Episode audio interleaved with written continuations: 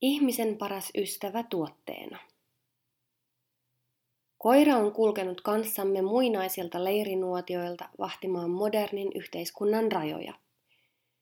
Osaksi tarinoitamme ja pitämään seuraa yksin jääneille vanhuksille. Kuluttamiseen keskittyvässä yhteiskunnassamme koirasta on lisäksi tullut tuote, jolle myös ostetaan tavaroita ja palveluita. Koira on elänyt ihmisen rinnalla pidempään kuin muut kotieläimet, ainakin 15 000 vuotta. Ihmisen kanssa eläessään koira on jo varhain kehittynyt eläimeksi, joka elää paitsi ihmisen kanssa, myös ihmiskulttuurin varassa. Koirien lisääntyminen, ravinnon saanti ja arkinen elo ylipäätänsä ovat pitkälti ihmisen määräämiä. Kun ihminen on säädellyt koirien lisääntymistä, ovat koirien lajien väliseen yhteisoloon paremmin soveltuvat puolet vahvistuneet. Tällaisia ovat esimerkiksi sosiaalisuus ja koulutettavuus. Vastaavasti yhteiseloa hiertävät puolet, kuten aggressiivisuus ja arkuus, ovat heikentyneet. Koirat ovatkin kasvaneet osaksi inhimillistä kulttuuria ja sen moninaisia ilmiöitä.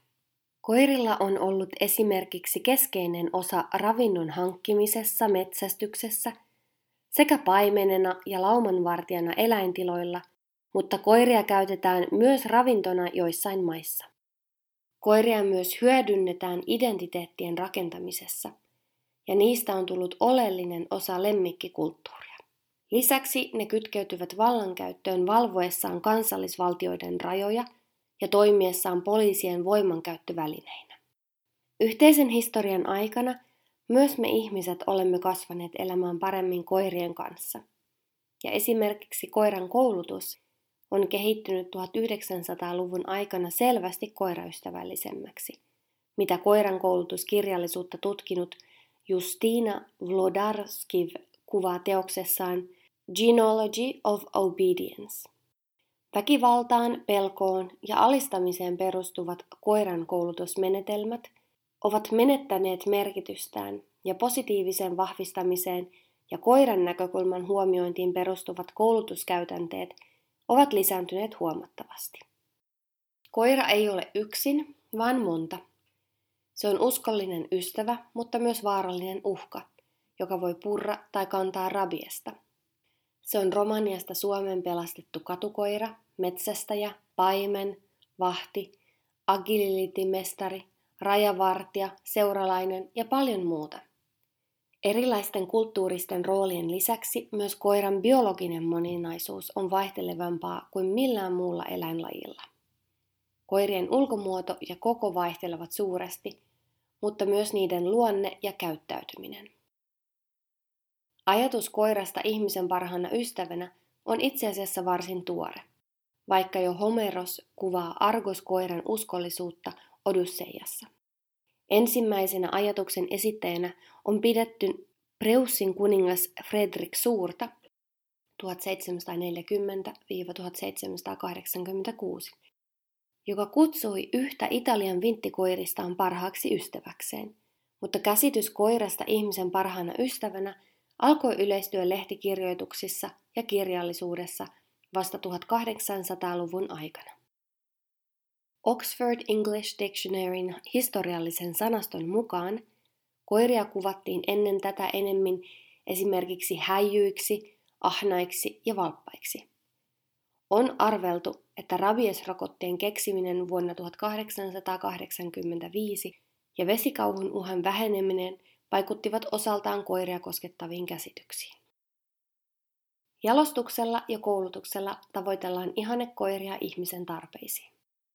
Koiran moninaisuus on seurausta sen yhteyksistä ihmiskulttuurin erilaisiin ilmiöihin ja koiran virkoihin. Nykyisin erilaisten piirteiden periytymistä määrittävät erityisesti koirien jalostaminen, ihmiskeskeisistä näkökulmista käsin ja lajin sisäinen jakautuminen koiraroduiksi, joita voidaan ajatella kulttuurisesti tuotettuina, suljettuina populaatioina. Usean koirarodun perimä on hyvin kapea. Kaikki rodun yksilöt saattavat polveutua vain muutamasta koirayksilöstä. Tämä on aiheuttanut yhdessä roduille tyypillisten liioteltujen piirteiden suluissa esimerkiksi hyvin lyhyet kuonot ja suuret ulkonevat silmät, kanssa erilaisia roduille tyypillisiä perinnöllisiä sairauksia, kuten hengitysongelmia ja epämuodostuneita selkärankoja Ranskan buldogeille ja selkäongelmia Saksen paimenkoirille. Ulkomuoto ja luonne vaihtelevat rotujen välillä suuresti. Esimerkiksi monen seurakoiran saalisvietti on lähes tukahdetettu jalostuksella, kun taas viranomaisten suosiossa olevan Belgian paimenkoira Malinoisin saalisvietti on hyvin voimakas ja sen hyödyntäminen keskeistä modernissa koiran koulutuksessa. Siihen, miten koirat ovat ja millaista on elää koirana 2000-luvun Suomessa, vaikuttavat suoraan niin niiden lisääntymisen hallinta kuin koulutuskin jotka molemmat ovat ihmisen asettamiin tavoitteisiin tähtäävää toimintaa. Jalostuksella pyritään kasvattamaan koirayksilöitä, jotka vastaavat mahdollisimman hyvin kunkin rodun rotumääritelmää, mitä arvioidaan koiranäyttelyissä ja kokeissa. Koiran koulutuksessa voi olla kyse paitsi arjessa vaadituista taidoista, kuten luoksetulosta ja toisten koirien ohittamisesta – myös virkakoirien pitkälle hiotusta ja erikoistuneesta treenaamisesta esimerkiksi huumausaineiden etsintään. Koiran koulutuksessa tulevat esiin erilaiset ihmisen ja koiran yhteisolon haasteet. Koiria koskevat käsitykset, tavoitteet ja vaatimukset sekä yhteiskuntien muutos. Koiran koulutuskirjoja tutkinut Flodar Skiv kuvaa koiran koulutuksen kehitystä 1800-luvun lopulta nykypäivään.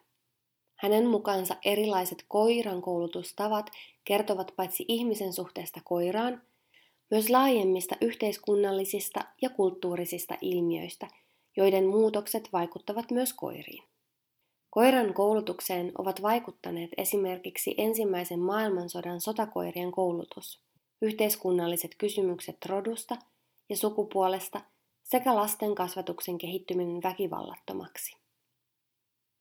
1900-luvun alkupuolella sotakoirien koulutus alkoi ohjata myös lemmikkien koulutusta erityisesti Keski-Euroopassa ja Yhdysvalloissa.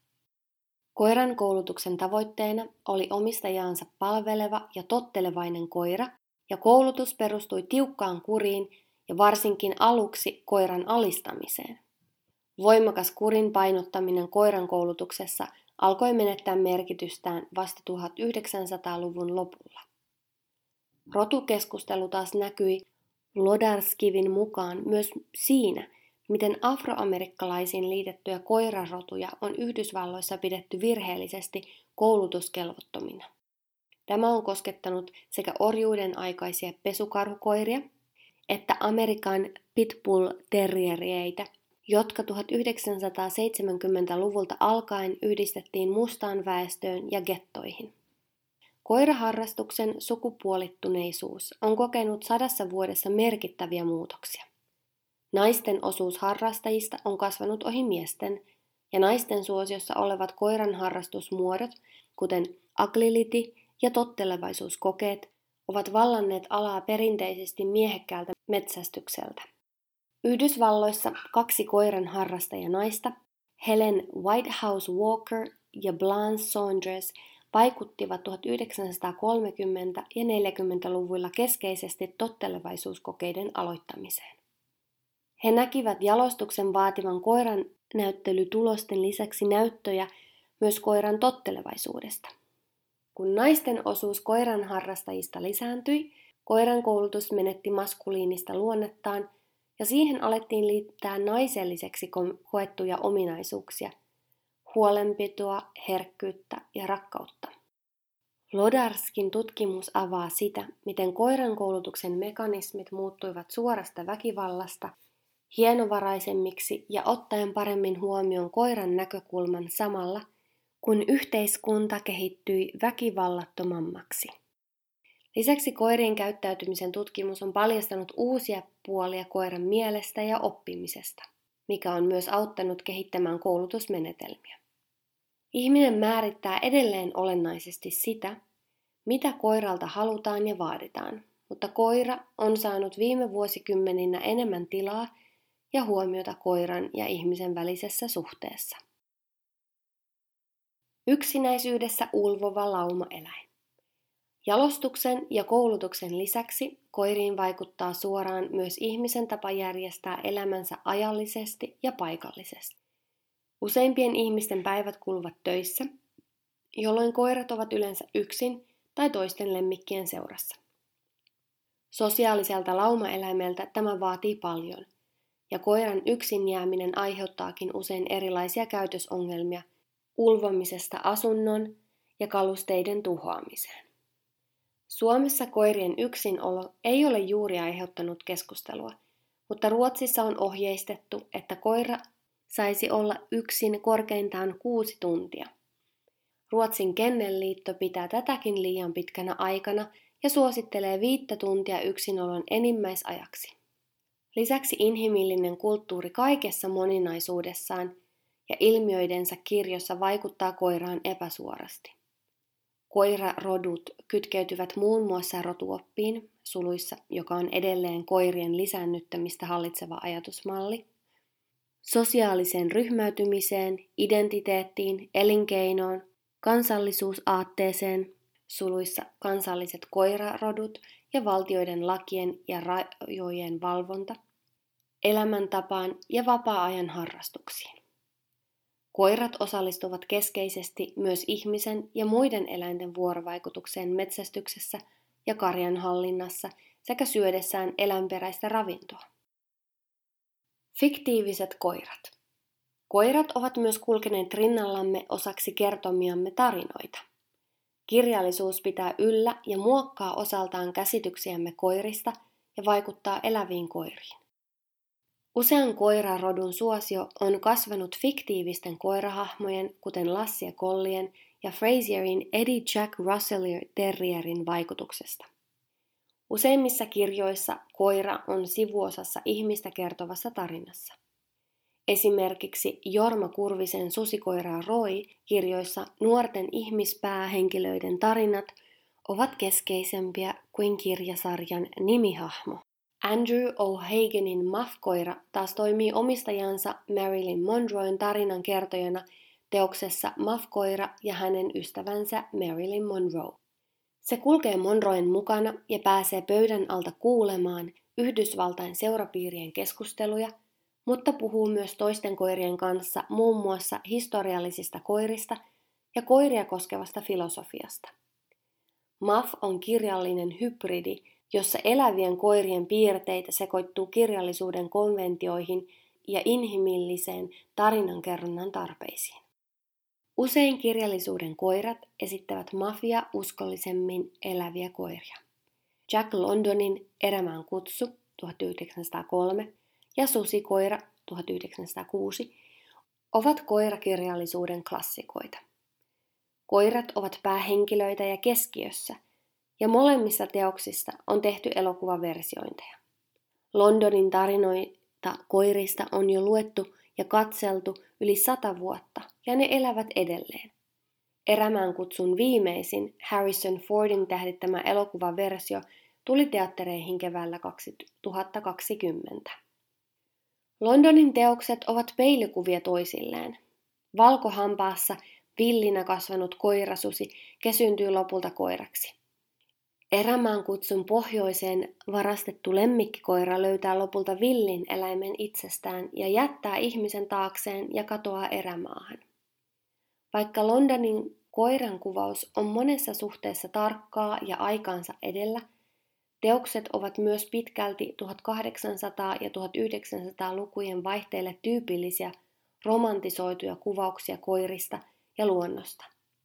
Idealisoitu villi ja koskematon luonto asettuu vasten ihmistä, joka tunkeutuu erämaahan valloittajana kullan kiilto silmissään tai turmeltuu kaupungeissa viinan ja uhkapelien parissa. Londonin koirakirjojen ihmiskuva ei kuitenkaan ole yksin negatiivinen, vaikka esimerkiksi valkohampaan koirasusi joutuu kokemaan ihmisen pahimmillaan, kun sitä muun muassa lyödään kepillä – ja taistelutetaan toisia koiria vastaan. Ihmisen toiminta näyttäytyy Londonin koirille pääasiassa itsekkäänä, ahneena ja väkivaltaisena. Silti kummankin koirapäähenkilön tarinaan vaikuttaa olennaisesti ihminen, joka kiinnostuu koirasta sen itsensä takia, haluaa ymmärtää sitä ja tarjota sille paremman elämän. Näin London kuvaa susikoirassa koirasudelle käänteen tekevää kohtaamista ihmisen kanssa. Mutta Jumala ei tehnyt mitään vihamielistä liikettä, vaan puheli edelleen rauhallisesti. Jonkin aikaa valkohammas murisi hänen puhellessaan noudattaen puheen poljentoa. Mutta Jumala puheli herkeämättä. Hän puheli valkohampaalle tavalla, joka oli tälle aivan outo. Pehmeästi ja viihdytellen, lempeydellä, joka jollakin tavoin kosketti valkohampaaseen. Huolimatta luonnostaan ja kaikista vaistonsa varoituksista, valkohammas alkoi luottaa tähän Jumalaan. Sen valtasi turvallisuuden tunne, joka soti jyrkästi sen varhaisempia kokemuksia vastaan. Koirat muuttuvat kulttuurin mukana. Koirien kanssa elävät ihmiset ja koiria ympäröivä kulttuuri vaikuttavat siihen, millaisiksi koira ja koiran elämä käytännössä muotoutuvat. London kuvaa kultaryntäyksen aikaa, jolloin koiria käytettiin vetämään rekeä ja vahtimaan omaisuutta. Aikaan liittyi monenlaista ahneutta ja keinottelua, mistä myös eläimet saivat osansa. Runsaat sata vuotta Londonin kirjojen jälkeen useimmat koirat elävät länsimaissa varsin toisenlaista elämää. Koirien hyvinvointi ja esimerkiksi koulutusmenetelmät ovat kehittyneet noista ajoista paljon, vaikka myös uudenlaisia ongelmia on syntynyt.